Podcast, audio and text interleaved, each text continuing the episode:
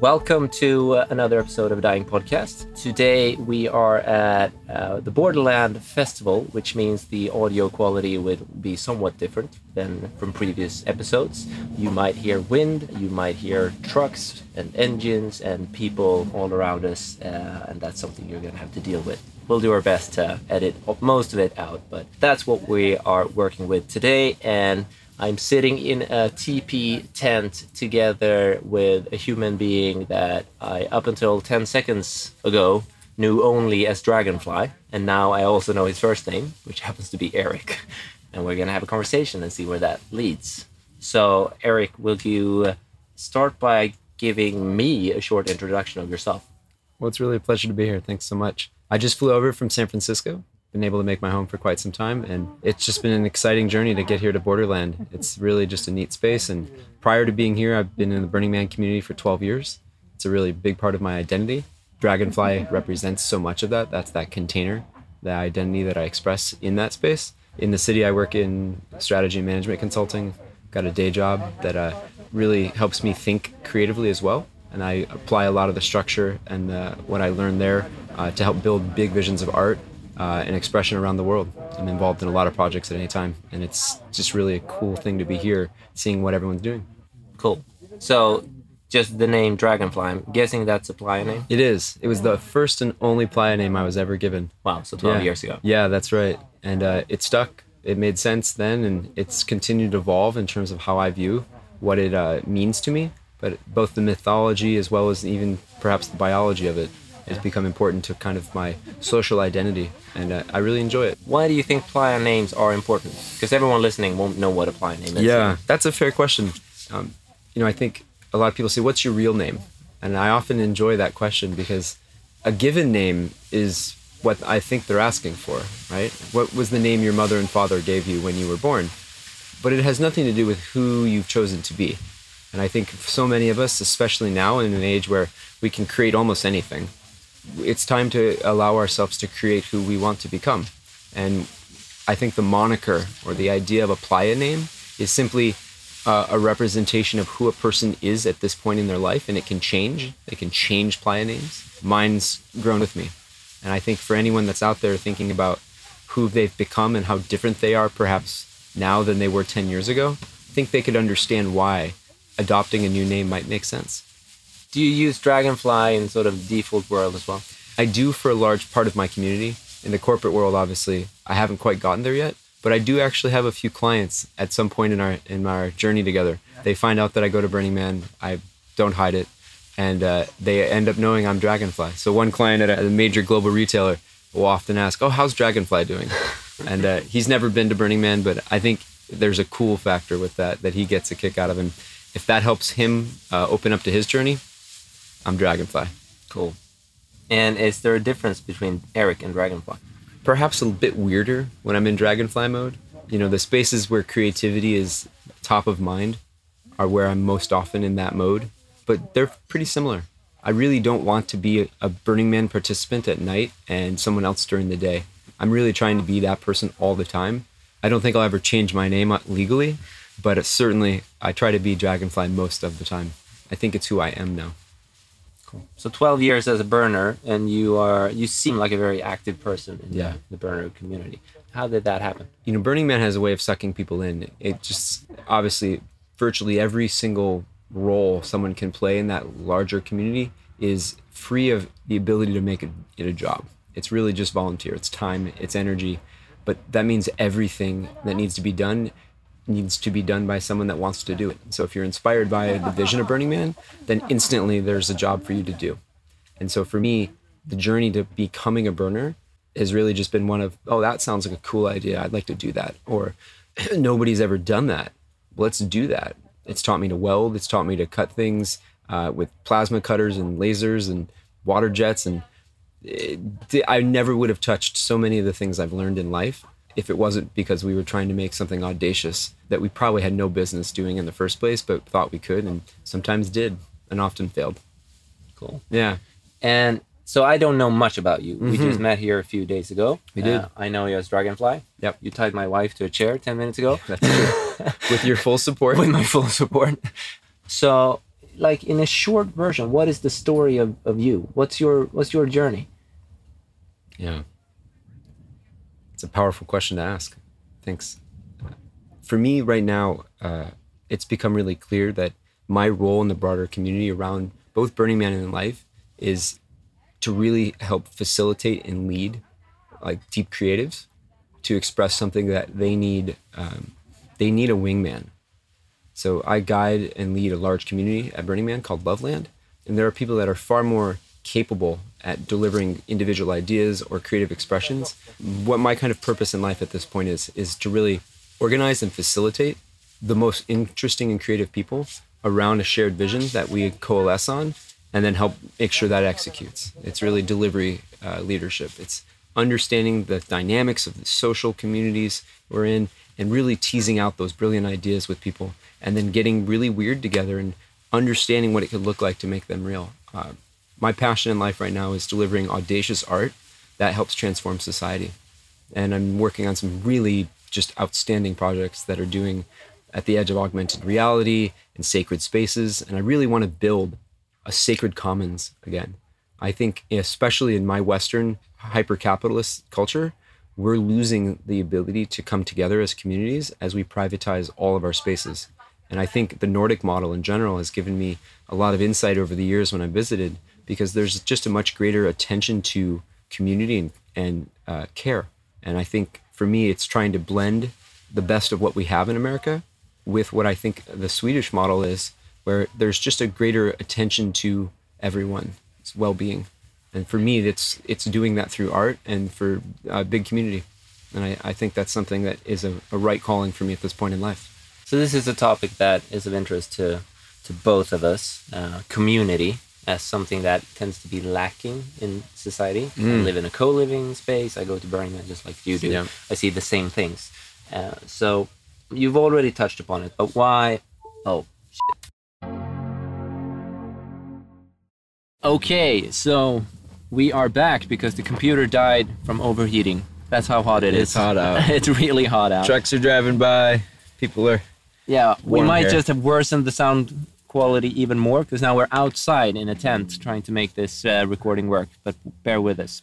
So we'll continue where we uh, left off. Uh, we were just starting to talk about community and the importance of community and also you know the lack of community in modern society what is it that we're sort of missing you know when i think of like the larger social contract that you know we kind of in a sense are born into signing in this modern age i don't think especially our generation uh, those folks that are born maybe in the, either the late 70s to present realize how much society physically our infrastructure has changed in the last two generations post world war ii and there really has been a, a move towards privatization of public space. And as a result, there are less places to come together. I think the role of public space is for that dialogue, for that conversation. And that means actually having chats with folks, those interactions that just happen when we're in, in cities, as well as conversations with art and architecture. And I think that's so important that uh, everyone's exposed to different ways of being because that's who our humanity is. It's uh, one people with many different ideas, and that's the essence of coming together as a larger humanity. Uh, I think we need to really double down on making those spaces available again, and that's what I'm trying to work on. Yeah. So, uh, like we've we've sort of lost community in the public space, but in a way, there are many parts of society which should be all about community. I mean, you have family, you have school, you have the workplace. Uh, to me, it seems like they a lot of times still are not fully about community or something else takes over. Would you agree with that? What's what's your take on it? And I think it, it really we have to slice across cultures or societies because we're coming from quite different places. Uh, the, the, Nordic experience, I think, is uh, there's perhaps a greater focus on that still. Where I'm coming from in kind of hyper capitalism, like I'm in the heart of you know the tech sector in San Francisco uh, and Oakland. I think there isn't time, in a sense, even in those places, it's, we need to teach our children more so they can be competitive. Uh, we need to produce product faster and push features out faster. Uh, and there's this this drive to to accelerate. Like velocity is just increasing exponentially, and I think that's removing the space for people to stop and reflect, even in the spaces where that historically has been. You know, people don't go to church anymore. I think for a lot of spiritual reasons, but church was a point of reflection. Whether or not someone's theistic or not is not the question. It's really simply folks used to spend 90 minutes every Sunday contemplating their own personal meaning and their alignment to a higher truth. I think that's still important to whatever it is. Yeah. And when do people do that now is, is an important question for us to answer. Where is, I think, what I'm trying to work on.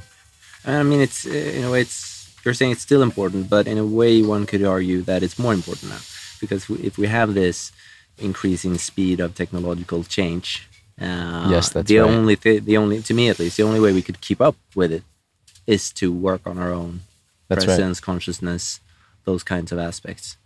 I think the rise of yoga. I mean, yoga has exploded in the United States. I mean, it's it's, it's actually remarkable across even really fairly conservative areas. Yoga is something a lot of Americans are turning to. I think that's a symptom and a, and a solution to contemplative and reflective time. Because you're right. I think everything's moving faster. You know, 2.7 kids, both parents are working. You've got a great dog. Uh, where do you have time to pause, slow down, and say, "Is this what I want? Is this where I should be going in my life?" Those are important questions to ask and ask again and again. I hope people can. How did you learn to ask those questions?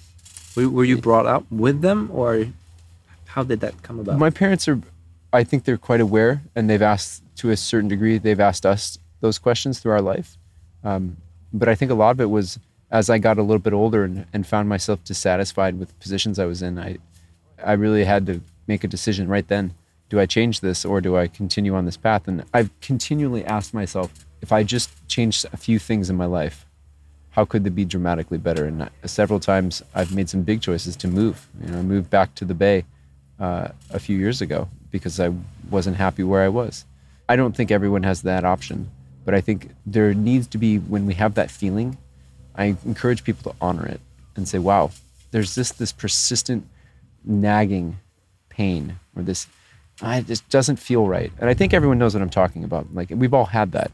Write it down and spend some time thinking about it. It could be in a coffee shop, but it's amazing how many people I ask, "Are you happy with what you have?" And I don't mean things. I mean, are you happy? And they don't answer that question uh, from a place of clarity. That's I want people to get there. I, I encourage people to get there. I'm trying to get there. Let's all try to be happier people, and we have that power. Especially, we no one really in our social circles is really needing for anything. I mean, it's wants. It's a game of wants. Yet we're not happy, and I think there's that's a conversation we should all have. Yeah. So so this brings up a lot of questions. Why why are we not happy then? Like you're saying, we we have everything we need. Yeah. And now we're just chasing stuff we want, but that tend to not make us happy at least not That's right. for any longer period of time. What is why are so many people unhappy? Do you think? Well, that's a question. That's a whole podcast in its own I know. right. what I'd say is I, I I'd, I'd point to two things in particular. Uh, and first of them is I'd say the persistent and pernicious nature of modern marketing. You know, the message is the experience, and for so many people now, they're getting hit with two to five thousand uh, impressions a day. I think that overwhelms our historical biology. Our brains are not designed to deal with We're that. not engineered for that, and that's why it's so effective. So that's the first thing.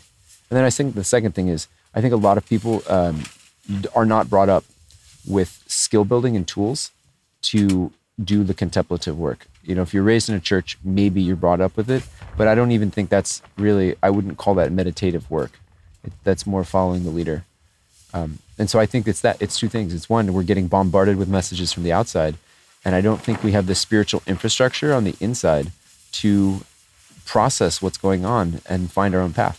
I think those are the two primary drivers uh, that are causing a lack of happiness in our society. and then bring it back to to i mean what you've obviously gone through making choices throughout life to sort of find your own path and Yeah. listen to that nagging pain Yes. um, i've done that myself too uh, and i know how hard that is and i know probably even more people who are still in that nagging pain and feel it's too hard to make that decision to make that sort of leap of faith to Yeah. jump out into something new and leave everything behind scary. how do you do that? Did you find any tools or tips and tricks along the way to help you make those jumps? Good question. Important question. I think a lot of people immediately jump to a question they want to answer that's so big they can't even imagine what the first step looks like.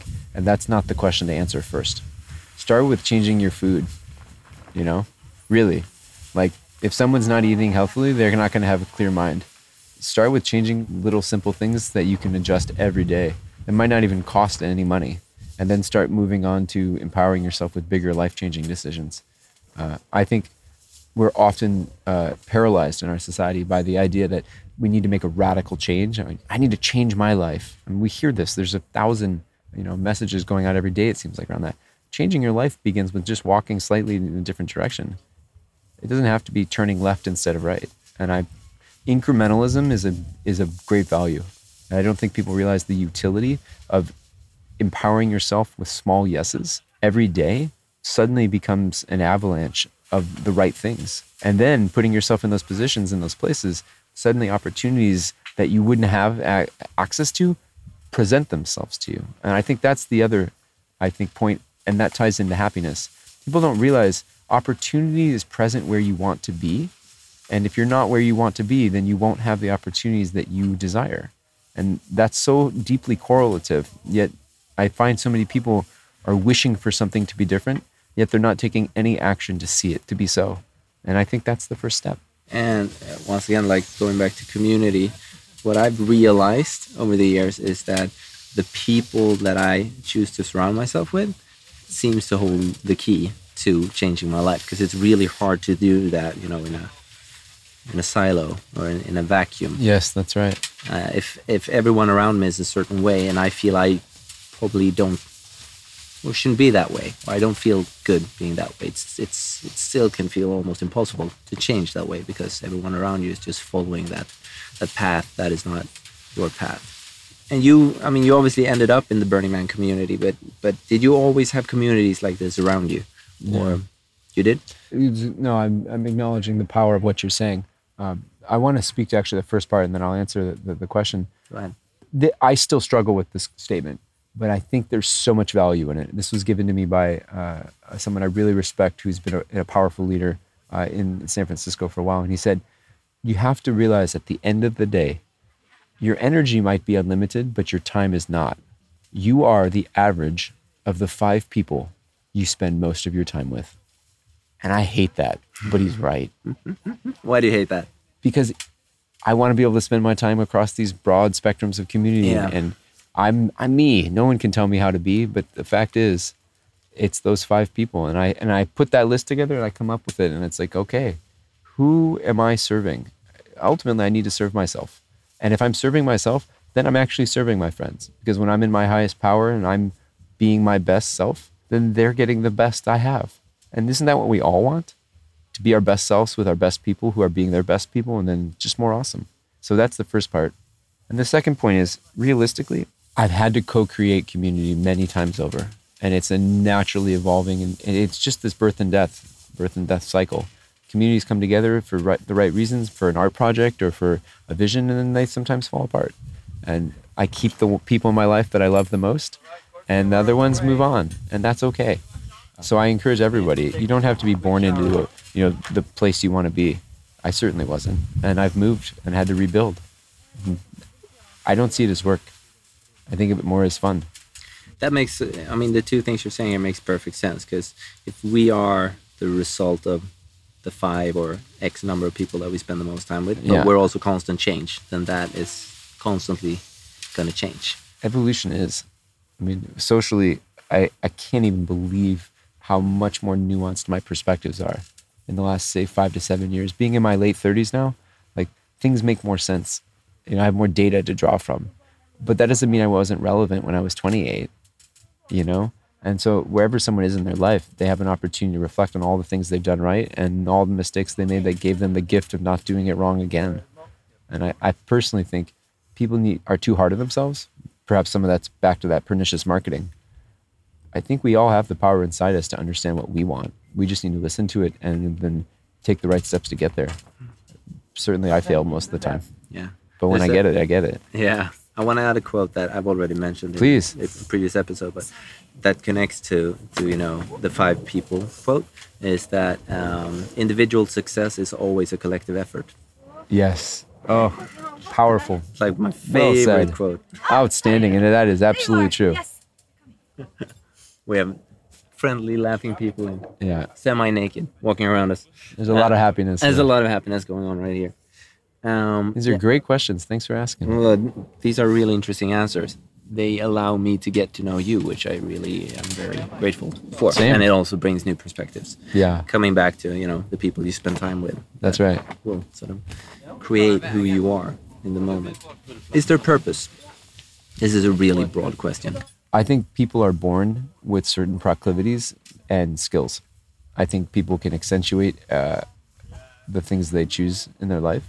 Uh, I think people are burn, born to a certain extent uh, with a demeanor, and certainly we can change a lot of who we are. But at the same time, I think when people get aligned to what they want to do, that's their purpose. As a larger humanity, I'm not sure. It's, uh, it's we're so big now. I just don't know what what what as a species that means now. What is our purpose as we take over this the only place we can call home? I mean, we've ended up where we are right now. Yeah. Humanity is where it is right now. Yeah. And to me, it seems that there must be, maybe not must be, but there probably is a purpose with being where we are right now and having the kind of conversations we have right now. I mean, humanity. Bye, guys. Bye bye. Uh, Enjoy. We'll let them, you know, Yeah. do their stuff. Yeah. All right, so we're continuously taking short breaks here because of friendly people passing by making loud noises, uh, which is perfectly fine. And Yep. now it's windy, really windy. So let's let's have that just go through for a minute.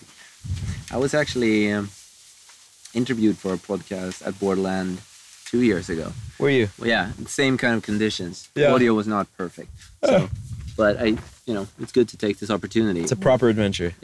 All right, so we were talking about purpose, and if humanity has purpose, that's a big one. That's a big question to to answer. I think that it's important to think that humanity has purpose. Sort of, you know, it's become obvious to me um, in the past few years that both death and the ego really there's a purpose to those things because without death then nothing we do would have any type of meaning uh, and as a friend of mine rasmus who is here somewhere out over there uh, said to me a few months back that the the purpose of ego must be to give ourselves the idea that we have a choice and a free will in what we do because without it then we would just be on you know autopilot Yes. and you know if there's no death then everything's on autopilot Yeah.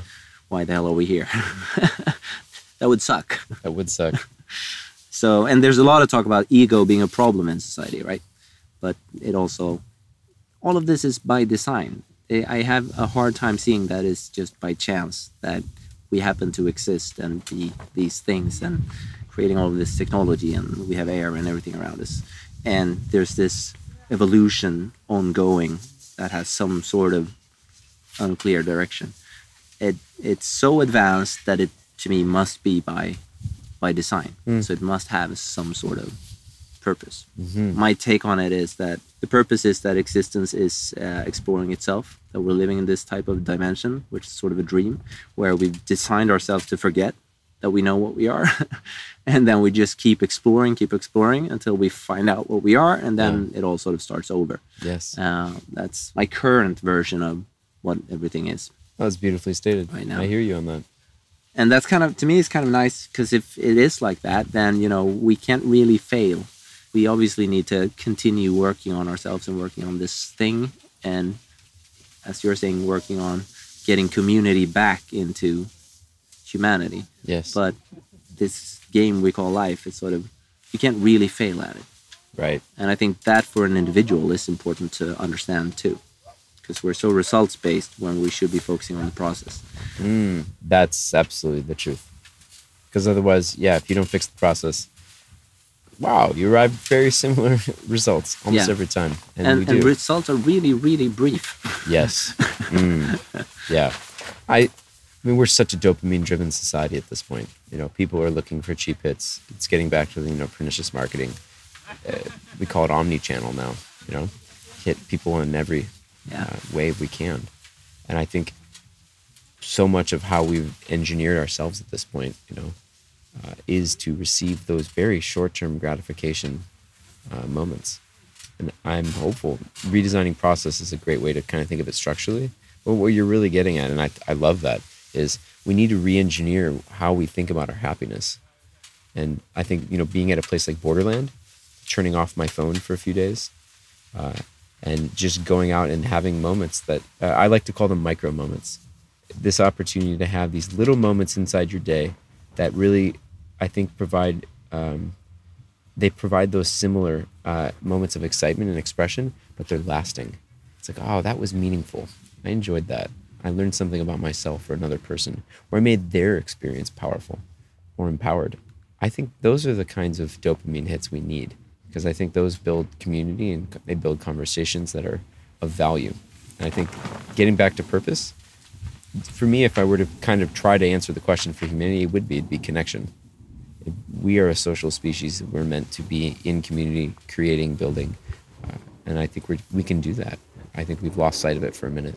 maybe your micro moments i really like that uh, could even be because what we tend to do is we set these goals for ourselves and ambitions and visions that you know in five years i'll be this in Yeah. 10 years i'll be Yep. this i'll have that house that car i'll make this amount of money I, i'll have that job i'll have that success but you know perhaps a better way because that's obviously not working uh, uh, for for anyone i would say perhaps a better way would be to just focus on the micro moments Yeah. because it's much you know closer in time like okay over the next 24 hours i'm going to focus on enjoying the micro moments where i feel there is value there's worth there's purpose however tiny they are and by doing that you would probably end up achieving any type of goal you, you'd ever set but also understanding that the, reaching the goal in itself is also kind of a micro moment That's right. uh, I, I told someone here just a few hours ago that I, I wrote a book two years ago and I had um a really insightful experience of finishing the book, which was a struggle in itself. And then uh, it gets through a publisher, it gets published like six months later. And that's when I get all the reactions from people around me. Like, oh, great with the book. Congrats, man. And I was like, that was six months ago. Yeah. I'm it has no value to me anymore. Mm. It really was the process, which was a struggle. In hindsight, I, I enjoyed it, but while I was doing it, I just wanted to reach the, the finish line. I just wanted to end the book and get get it out and be done with it. But the result was so I wouldn't say disappointing, but just so tiny. That was mm. just a micro moment of someone saying "good book," and I was like, "Yeah." But the the, the real result was when I finished the book, not when people read it or spoke That's to me about it. fascinating. That is really interesting. Yeah, I hear you. it was it was even kind of painful to be like, oh, so this is what it's like to write a book. There's no end point. Challenging. Yeah, but also kind of beautiful because then you understand it's it's about the process. That's So like we're having this conversation now. It's about the conversation. It's That's not right. about when this episode gets published or someone listens That's to right. it, which is great too. But that's their micro moment. Our micro moment is right here. Mm. Appreciate you embracing the concept of immediacy. It's right now. It's right now. It's all there is, and it's also where you you find. To me, you find everything you're looking for right now. Like everything is here. Everything you'll ever need is right here, right now. Thanks for that reminder. I feel like we really covered some beautiful ground. I, I'm pleasantly, but not surprised, frankly, uh, but pleasantly enjoyed all of this conversation. Likewise. So we'll leave it here, Right. and then I I like to say I I hope I get another opportunity to do a follow up episode Love it. whenever we might bump into each other next. I'd love that. I'll be back in Stockholm at some point in the near future, so we'll make it work. All right, cool. Such. Dragonfly, Eric, thank you so much. It's really a pleasure being on.